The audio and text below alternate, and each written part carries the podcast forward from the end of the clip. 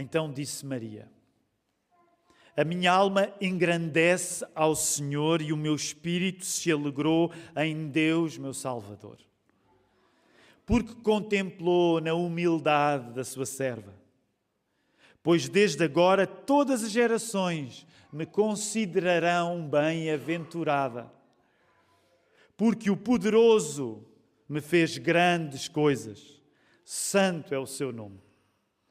A sua misericórdia vai de geração em geração sobre os que o temem. Agiu com o seu braço valorosamente, dispersou os que no coração alimentavam pensamentos soberbos.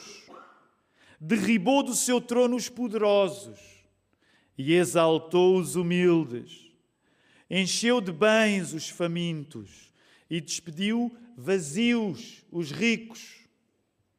Amparou a Israel, seu servo a fim de lembrar-se da sua misericórdia a favor de Abraão e de sua descendência para sempre, como prometer aos nossos pais. É o terceiro domingo do Advento. É especial, é bonito. Esta época também serve para demonstrar que, por vezes, aquelas coisas que parecem mais simples quando feitas à vista de muita gente, tornam-se complicadas. Quando vocês viram a Diane a tentar acender um fósforo, é? vocês julgam que acender um fósforo é fácil. Esperem até vir cá à frente e fazerem isso diante do rosto de tantos, não é? Boa, Diane, conseguiste, conseguiste. Agora imaginem dar a ceia do Senhor, ok? Coisas parecem simples, mas às vezes a pessoa vive cheia de nervos por dentro. Mas vamos à palavra. Este sermão chama-se Só o miserável magnifica. Só o miserável magnifica.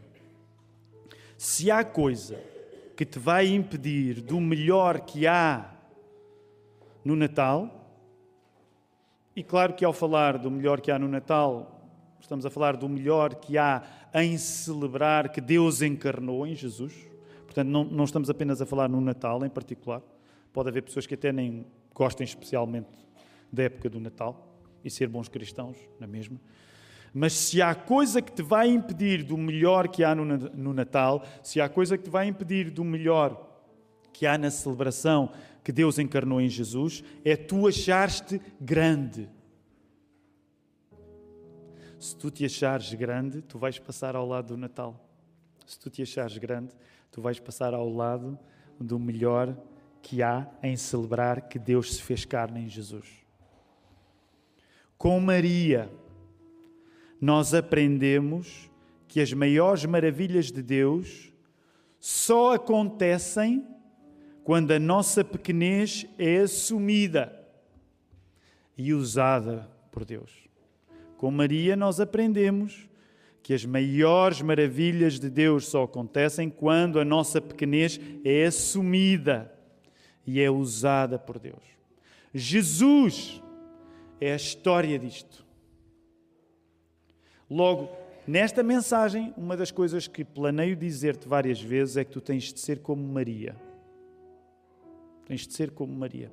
E depois vais entender como é que, sendo como Maria, tu deves ser como aquele que é melhor e maior do que Maria, que é Jesus. E é por isso que nós vamos orar no nome deste último, no nome de Jesus Cristo. Vamos orar. Querido Deus, passou tanto tempo desde que estas coisas aconteceram. O mundo ainda aqui está.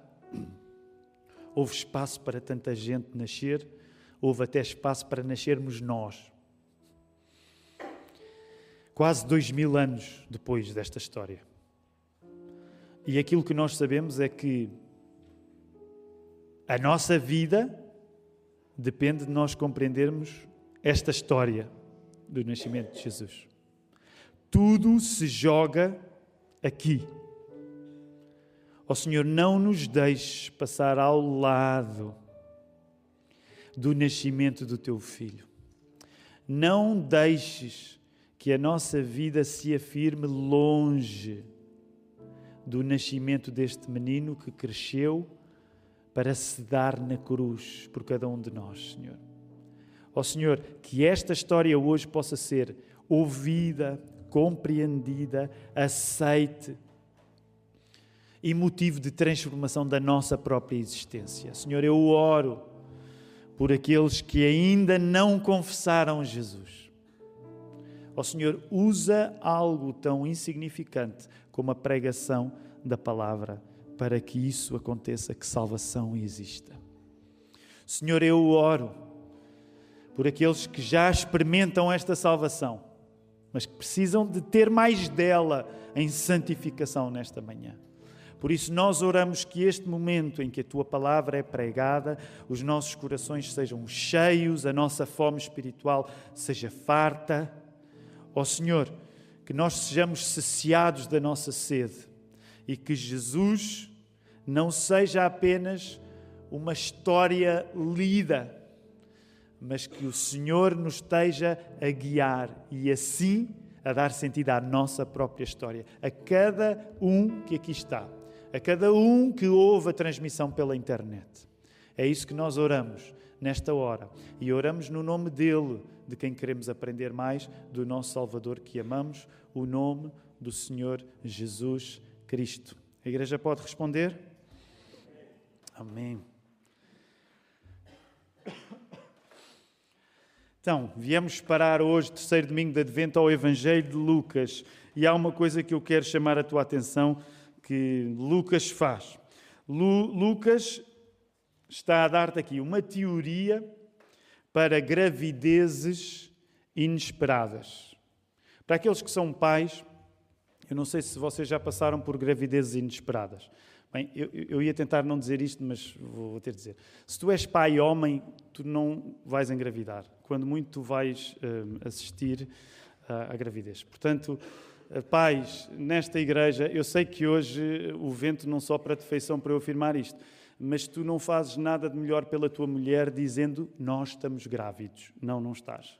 Newton, nunca digas, nunca, tu não estás grávido, ok? Não estás. Eu posso com a ciência comprovar-te que tu não estás grávido. Portanto, pais de mulheres grávidas, vocês não precisam dizer que nós estamos grávidos. Não, não estão. Vocês, a vossa mulher está grávida, vocês não estão grávidos. Mas isto apenas para dizer, eu não sei se a gravidez que vocês estão a viver uh, foi uma gravidez esperada ou não. Mas há aqui uma teoria que tu tens para gravidezes inesperadas, que não foram esperadas quando elas acontecem. E Lucas dá-te esta teoria. É curioso, de facto, porque Lucas, o que é que nós sabemos que Lucas seria? Médico. Portanto, é normal que um médico tenha uma teoria acerca de gravidezes. Então, a teoria que tu encontras em Lucas para gravidezes inesperadas é que elas, uma gravidez inesperada faz a pessoa levantar a voz. Uma gravidez inesperada faz a pessoa levantar a voz. Só no contexto deste primeiro capítulo do Evangelho de Lucas, Isabel levanta a voz.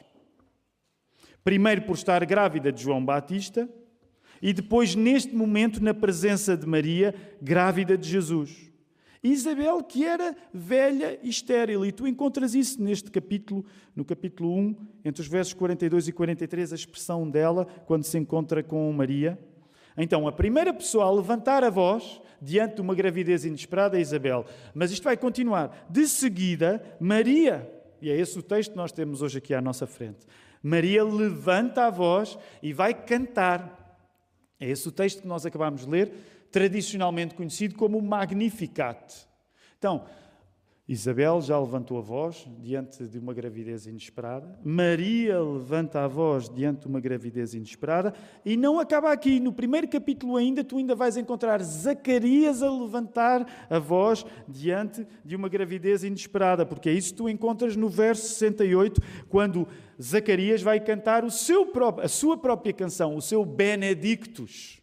Então, só no primeiro capítulo do Evangelho de Lucas, tu tens Isabel a levantar a voz, tens Maria a levantar a voz e tens Zacarias a levantar a voz.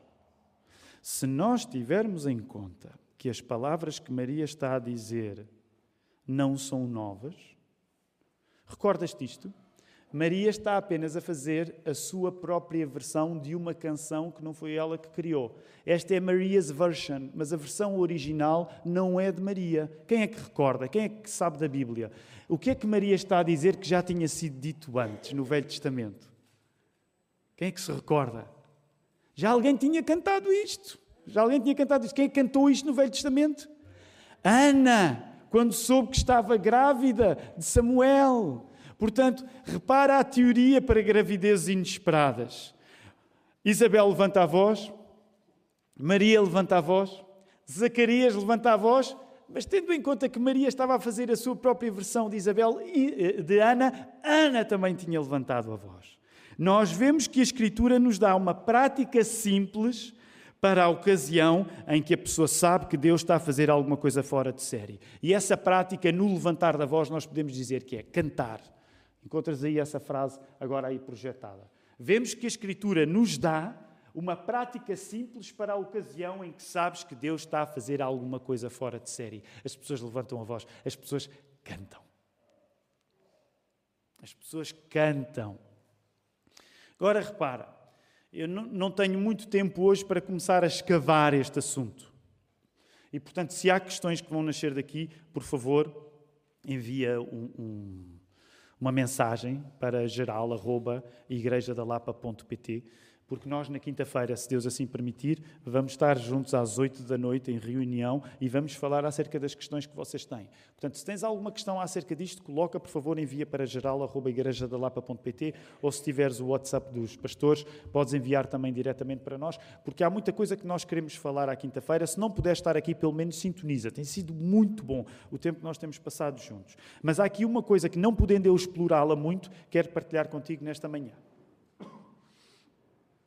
que é, se a Bíblia te dá uma prática tão simples, que é tu saberes que quando Deus está a fazer alguma coisa fora de série e deves cantar, aplica isto pela negativa. Aplica agora isto pela negativa. De cada vez que Deus está a fazer uma coisa incrível na tua vida e tu não levantas a voz, tu estás a perder a oportunidade de seguir o melhor exemplo de Maria, que não é só o exemplo de Maria, é o exemplo de Isabel. Não é só o exemplo de Maria e de Isabel, é o exemplo de Zacarias. Não é só o exemplo de Maria, Isabel e Zacarias, é o exemplo também de Ana e é o exemplo de muitas pessoas nas Escrituras. Se tu és um evangélico e dizes que a Bíblia está no centro da tua vida, de cada vez que Deus faz alguma coisa maravilhosa, tu tens de levantar a tua voz. Repara, nos últimos tempos tem sido interessante, porque o nosso púlpito tem servido para enfatizar que tu podes e deves levantar a voz quando queres que Deus faça uma coisa boa na tua vida. Concordas? Temos enfatizado isso nos últimos tempos, a dizer, às vezes nós temos uma vergonha um pouco postiça de nos colocarmos no lugar que é o nosso, que é de verdadeiros mendigos diante de Deus e levantar a voz pedindo-lhe aquilo que gostaríamos de ter. Não temos a garantia que Ele vai dar, mas não devemos ter vergonha de pedir, porque é isso que nós somos. Somos pedintes à mesa de um grande rei. Mas curiosamente, eu hoje quero falar-te neste assunto aplicando de um modo distinto. Se é certo que tu tens liberdade para levantar a voz e pedires a Deus as coisas que gostavas de ter, de acordo com a vontade dele, o que eu hoje te quero dizer é que de cada vez que Deus faz uma coisa boa na tua vida e tu não celebras, deixa-me dizer isto de uma maneira um pouco pontiaguda, é uma forma de blasfémia. É uma forma de blasfémia tu viveres a receber milagres de Deus. É uma forma de blasfémia tu viveres a receber tanta coisa boa de Deus e não levantares a voz. Por isso é que, se tu reparares, mesmo hoje, quando nós nos reunimos, se há assunto que nós passamos a vida a falar, é adoração, adoração, adoração. E eu até vou pedir uma coisa que vai complicar um pouco a vida da, da, da projeção, mas a projeção vai ser capaz de fazer. Eh, ponham lá a oração que nós oramos uh, congregacionalmente. Abram lá esse fecheiro, se faz favor. Porque nós hoje já orámos isso. Okay? Senhor nosso Deus, tudo criaste e tudo sustém, hoje reunidos aqui, é impossível ficarmos indiferentes ao louvor que te é prestado. Tu disseste, tu disseste em oração silenciosa e congregacionalmente, tu disseste, Senhor, para mim é impossível eu ficar indiferente ao louvor. Que é uma maneira de dizeres também, eu não posso estar na presença das coisas boas que tu me dás e ficar calado. E a oração não acabou aqui. Avança. Perdoa-nos quando as nossas atenções se voltam para outras pessoas que não o teu filho Jesus. E agora vais ver a consolidação dessa ideia. Que o teu Espírito Santo nos ensina a louvar-te a todo o tempo e que nos preserve neste louvor até ao fim dos nossos dias aqui na terra. Sabes uma coisa, hoje que eu especialmente saúde na nossa igreja, não fui eu que escrevi esta oração. Durante anos era eu que escrevi esta oração, mas hoje, graças a Deus, nós temos muito talento por parte dos nossos irmãos a escrever estas orações. Eu não escrevi esta oração, nenhum dos pastores escreveu esta oração. Esta oração foi escrita pela equipa que, com os textos que vão ser lidos, escreve as orações. Mas tu percebes aqui o tema a ser repetido uma vez mais: Senhor, não permites que nós fiquemos indiferentes à adoração do teu nome, porque ficar indiferente à adoração do teu nome e não celebrarmos as coisas boas que tu nos dás é uma forma de blasfémia. E é por isso que tão insistentemente os pastores desta igreja andam atrás de vocês para vocês saberem exprimir a vossa adoração. É por isso que os pastores da igreja chateiam tanto, e eles aguentam, chateiam tanto o Nando, Miguel e outros da equipa de louvor e adoração. Quando tu estás a louvar, é a coisa mais sagrada que tu podes fazer. Tu não podes louvar em espírito de bacalhau, basta. É uma forma de blasfémia. Tu não podes louvar aqui com o resto que te aconteceu na semana passada. Olha, cheguei à casa de Deus assim. Deus que aproveite isso, porque eu não tenho mais nada para lhe dar. A adoração é a coisa mais importante da nossa vida. Todos nós somos adoradores. Nós queremos ser como Maria.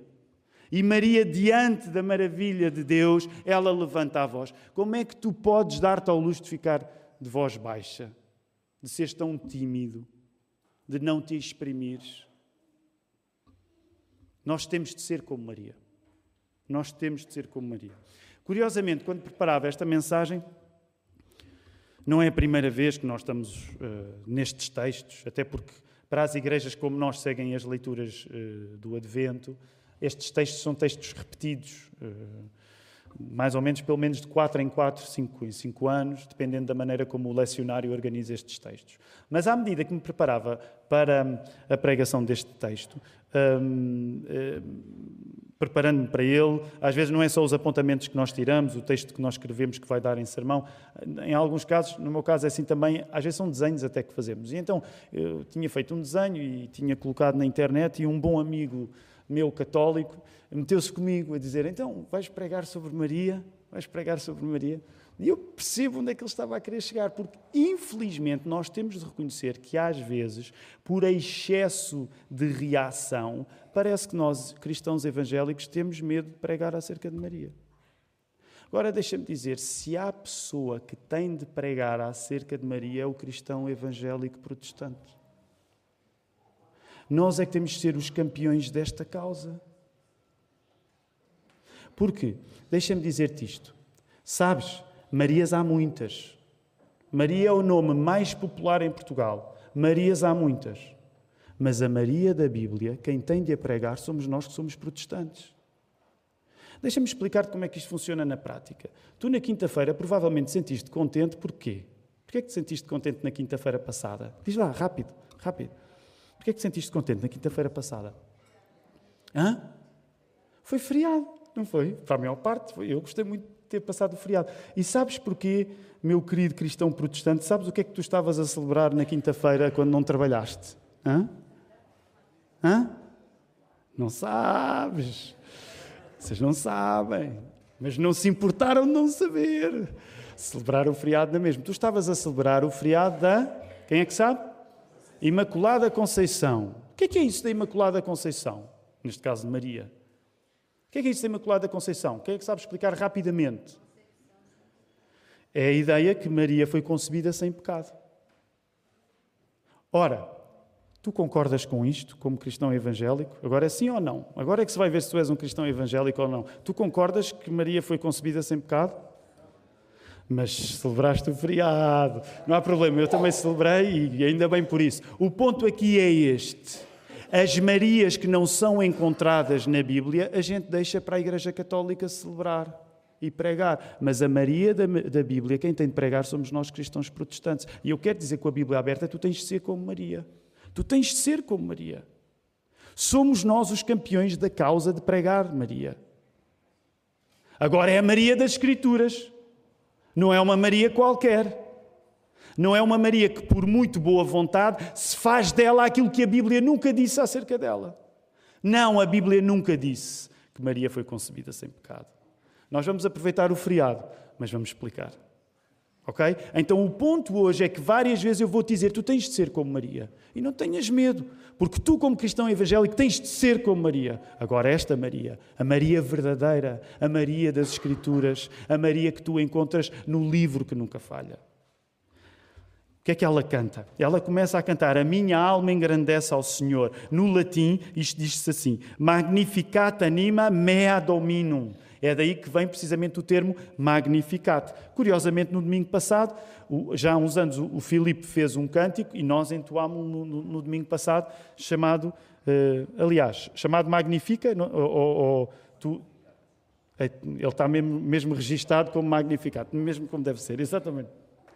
Agora, deixa-me dizer-te uma coisa, porque apesar de nós já termos lido este texto várias vezes, até para mim, a preparar-me para este sermão, eu continuo a sentir perguntas acerca de algumas coisas que a Bíblia diz. E, por exemplo, quando eu encontro esta expressão, a minha alma engrandece ao Senhor, há perguntas que continuam a teimar dentro da minha cabeça. E a pergunta que eh, se suscita logo é: o que é que é isso de engrandecer ao Senhor? O que é que é isso de magnificar a Deus? Como é que Deus pode ficar maior? Maior por alguma coisa que eu faça.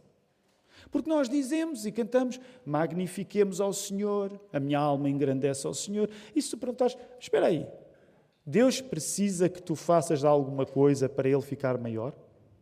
E se eu perguntar isso, o que é que vocês diriam? Deus precisa que tu faças alguma coisa para Ele ser maior?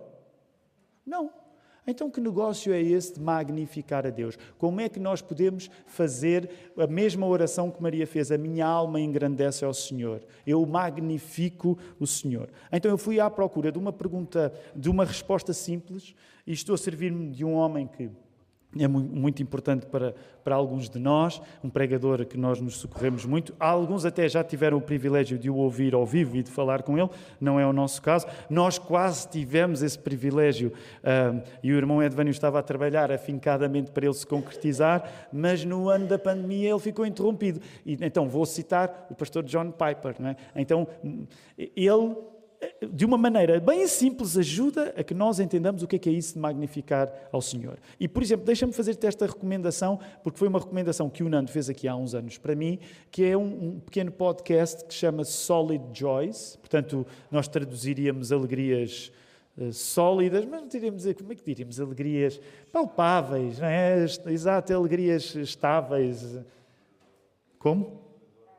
Alegrias duradouras. Bom, sempre que os portugueses começam a discutir tradução em inglês, a coisa vai por aí fora. Solid Joys, e tu podes ouvir todos os dias, por todos os dias, este podcast é colocado uh, no, no, nas plataformas de streaming e é curto, é breve, ouve-se muito bem, são 4, 5 minutos. Então, num destes podcasts, recentemente, o pastor John Piper responde precisamente a esta pergunta que é justo fazer. Que como assim? Como é que eu engrandeço a Deus? O que é que significa eu magnificar a Deus? Então diz assim o pastor John Piper, magnificar Deus Deus é fazer a grandeza dele começar a parecer tão grande como realmente é.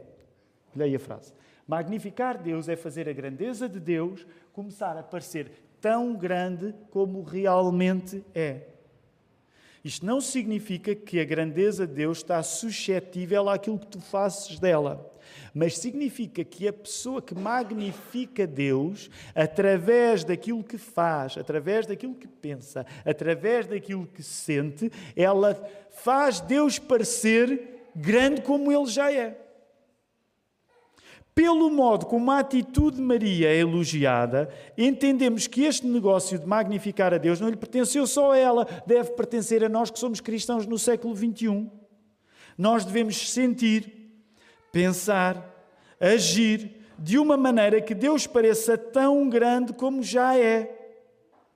Toda a nossa vida é convocada por isto. Vou dar-te uns segundos só para tu fazeres este exercício, porque eu creio que ele é útil. Até para veres esta ideia mais palpável na tua própria vida. Pensa em alguém que te transmite que Deus é grande. Tenta recordar a alguém na tua vida que, quando tu te lembras dessa pessoa, é mais fácil para ti acreditar que Deus é grande. Tenta recordar a alguém que, quando tu te lembras dessa pessoa, tu acreditas mais facilmente que Deus é grande. essa pessoa magnifica a Deus. O que é que isto significa para nós, queridos irmãos? Nós queremos ser pessoas destas. Nós queremos ser pessoas que, pela maneira de agir, sentir e pensar, quando alguém pensar em mim, a pessoa diga assim: eu, eu tenho mais facilidade em acreditar que Deus é grande quando me lembro do Tiago. Já viste a tarefa que isto é? Eu tenho mais facilidade em acreditar que Deus é grande quando me lembro da Sara, quando me lembro do Daniel, quando me lembro da Isabel, por aí fora. É essa, é essa a nossa tarefa. Sermos pessoas que, quando alguém pensa em nós, ela diz: assim, Eu tenho mais facilidade em acreditar que Deus é grande quando eu me lembro dele. Nós temos de ser como Maria, porque Maria era assim. Sabes, isto agora não, não dá tempo para desenvolver, mas uma das coisas que vai ser interessante nos relatos dos Evangelhos acerca de Maria, e em Lucas em particular, é que Maria, de facto, volta e meia tem atitudes particulares. Lembras, por exemplo, uma das maneiras que os Evangelhos vão falar de Maria, uma vez mais para elogiar, nós temos de ser como Maria, é que Maria, por exemplo, guardava estas coisas no seu coração.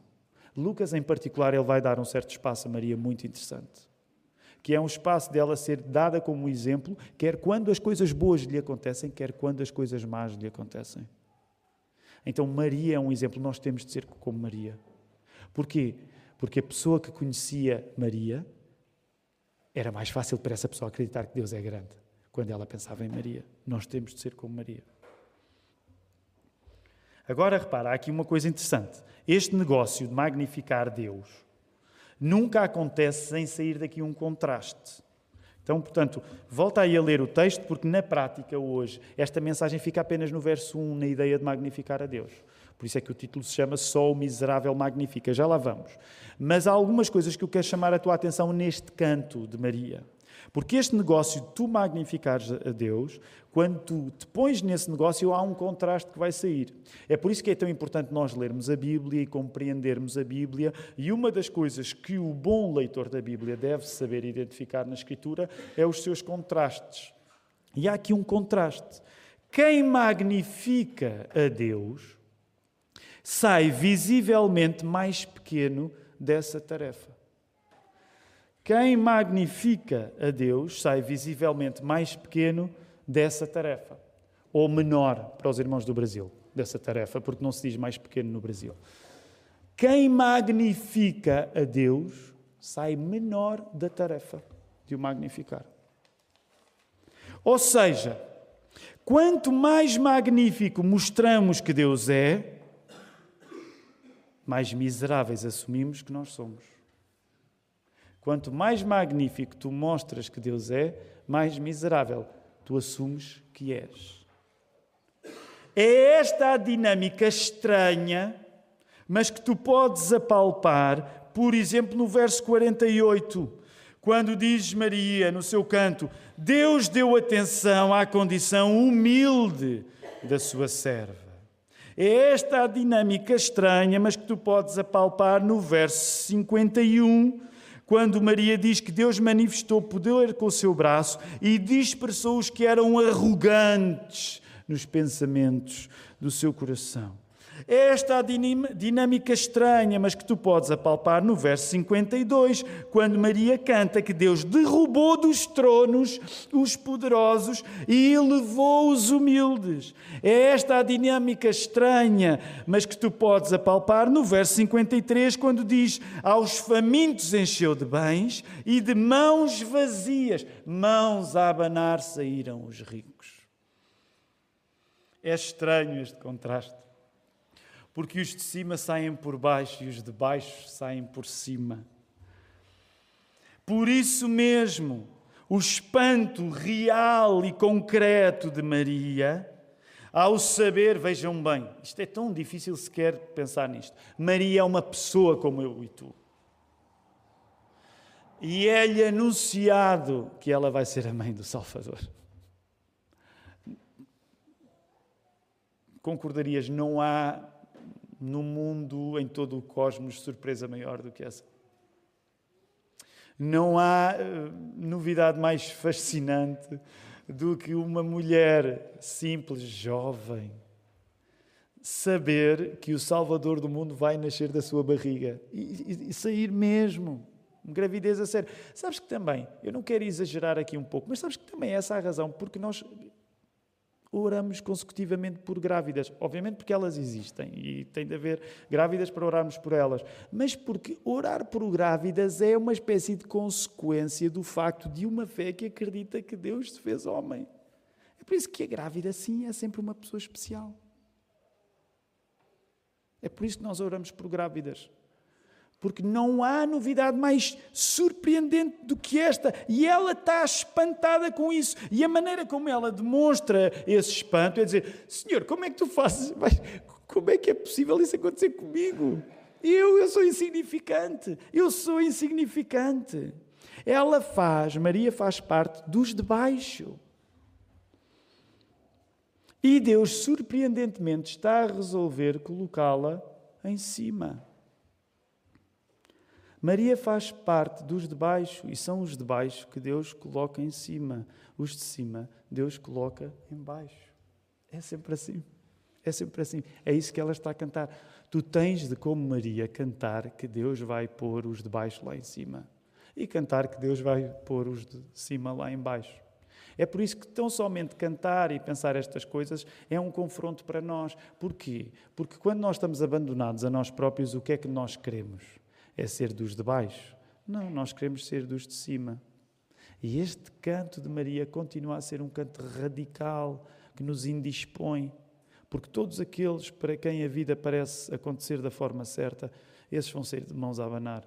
São aqueles que não valem nada, que ninguém dá nada por eles, os da baixeza que vão ser colocados lá em cima. A celebração do nascimento de Jesus, nesse aspecto, o Natal, se tu quiseres chamar assim, é sempre uma aula na nossa miséria. Não é uma aula qualquer, é uma aula difícil, porque de facto tu vais aprender mais acerca da tua baixeza, tu vais aprender mais acerca de quão insignificante és. Portanto, repara, quando tu louvas a Deus, tu aprendes acerca de seres insignificante. É, meus queridos, é por isso que naturalmente as pessoas que se têm em boa conta não precisam de louvar a Deus, porque elas já são muito boas a louvarem-se a si próprias. Só louva a Deus quem não se tem em boa conta. Quem se tem em boa conta não vai perder tempo a louvar a Deus, porque já tem um Deus mais imediato e acessível que Ele próprio. Logo, quando tu percebes o que está em causa no facto de Jesus ter nascido, tu te percebes, espera aí, eu vou aprender mais acerca de quão mau sou eu. Sabes, é por isso que cristãos que não são experientes em compreender a sua maldade não são grandes cristãos. Quando tu encontras um cristão e a especialidade dele é falar acerca das qualidades, ele não é grande cristão. Ele está a falhar na primeira lição acerca de ser cristão, que é ter a noção da sua baixeza, da sua inadequação diante de Deus. Esta é a primeira aula que tu tens quando louvas a Deus, é que tu és miserável. Tu aprendes isto e não aprendes isto de uma maneira qualquer, é que ainda por cima tu não somente aprendes isto, tu aprendes isto a cantar, de facto. É que não é uma, uma lição só intelectual, é uma lição emocional também. Porque tu aprendes a exprimir-te com tudo o que há em ti, melodia incluído, sabendo que tu não és bom. Aprende-se adorando e a lição vem em forma de reconhecimento da nossa baixeza.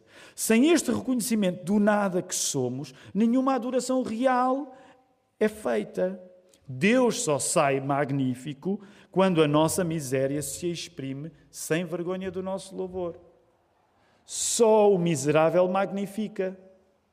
Quem não é miserável não precisa magnificar Deus para nada, já está muito contente com o facto dele mesmo ser magnífico. Agora repara, isto não significa que quando tu adoras a Deus, aprendes acerca da tua baixeza e isso significa que, que sais maltratado por Deus. Okay? Vamos saber aqui distinguir uma coisa tu reconheceres que és mau, não significa que Deus te está a tratar mal. Tu reconheceres que és mau significa que Deus te está a tratar bem. E sabem, esta é daquelas coisas que tipicamente às vezes mais mal compreendida é pelo mundo. As pessoas julgam que os cristãos, ao assumirem que são maus, estão a ser maltratados por Deus e que é uma espécie de relação sádica ou masoquista mesmo. Ou de Deus em relação a nós, ou de nós em relação a nós próprios. Não é nada disso que está em causa. Sabes porquê? Porque se tu reparares no verso 48, uma das coisas surpreendentes é que se Maria fazem um louvor de facto da humildade, ela também está a reconhecer que essa humildade é transformada, porque ela não tem vergonha de admitir que dali em diante o seu exemplo seria visto como um exemplo a seguir. Ela seria vista como bem-aventurada. A miséria que tu assumes diante de Deus, Deus vai usá-la para fazer alguma coisa dela. Os de baixo vão ser colocados em cima. Os de baixo não vão ficar em baixo, eles vão ser colocados em cima. A nossa adoração melhora-nos e nós não temos de ter vergonha de assumir. A nossa adoração melhora-nos precisamente nessa admissão da nossa miséria. Celebrar Jesus põe-nos a cantar que Deus usa a nossa pequenez para alguma coisa. Portanto, tu nunca vais adorar a sério se não admitires que és mau. Mas tendo em conta que tu vais admitir que és mau, Deus vai usar isso para te transformar. À medida que tu adoras admitindo que és mau, tu estás num processo de transformação. É por isso que a adoração, uma vez mais, é o negócio mais importante da nossa vida, porque nós vamos ser transformados nessa mesma adoração. Celebrar Jesus, uma vez mais, põe-nos a cantar que Deus vai usar a nossa pequenez para alguma coisa. Se tu quiseres cantar para Deus quando apenas te julgas grande, isso não te vai servir para nada. E esta é uma coisa interessante, porque há aqui quase um argumento de utilidade. Repara, a pessoa que se acha grande, ela pode tentar louvar, mas Deus não vai fazer nada com aquilo. Quer ser cuidadoso nesta analogia, mas de cada vez que tu te julgas grande, é como se Deus te dissesse: epá, com isso eu não consigo fazer nada. Consigo. Enquanto te achares bom, eu não consigo fazer nada com isso.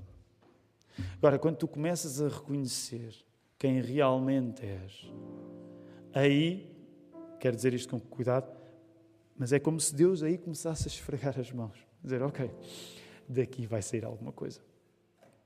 É por isso que nós temos de ser como Maria. Maria não tem vergonha. Que, que é isto? Eu? Eu ser usada por ti, Senhor? Eu?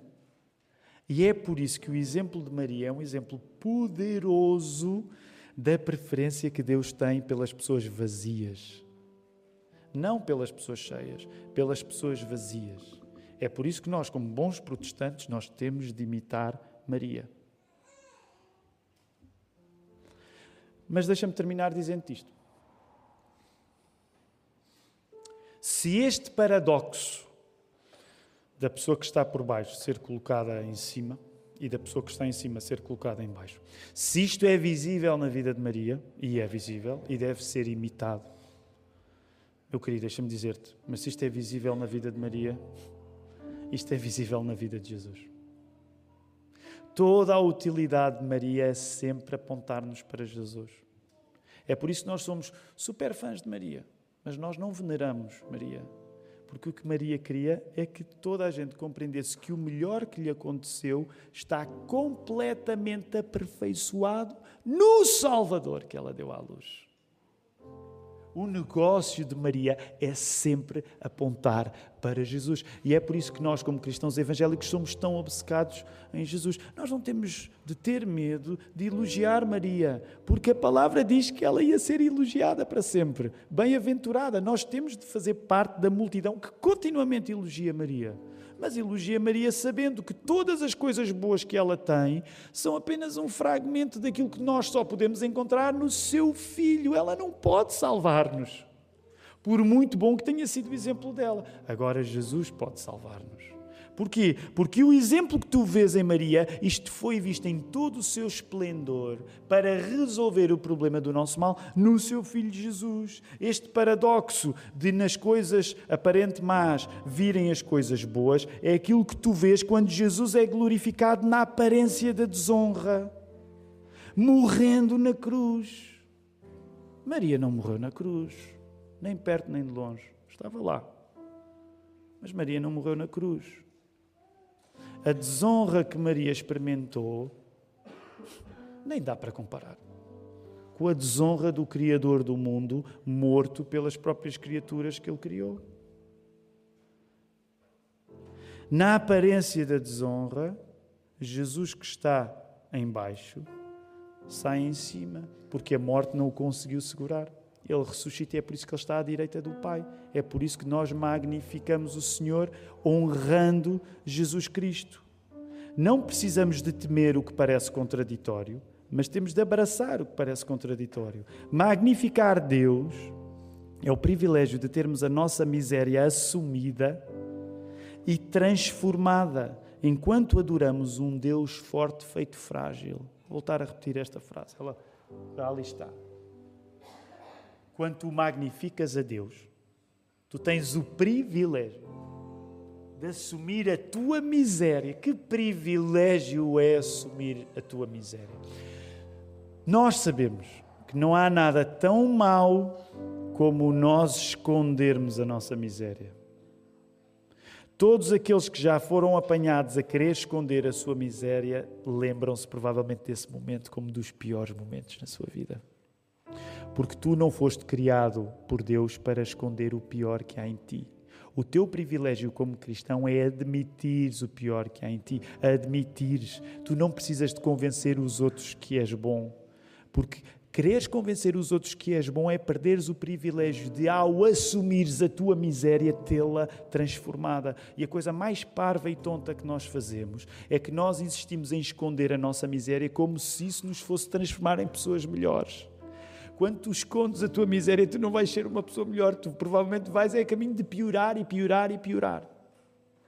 Portanto, o privilégio é que tu assumes e quando tu assumes, tu tens a tua miséria transformada. Por quem? por um Deus que tu adoras, que é forte, mas foi feito frágil em Jesus.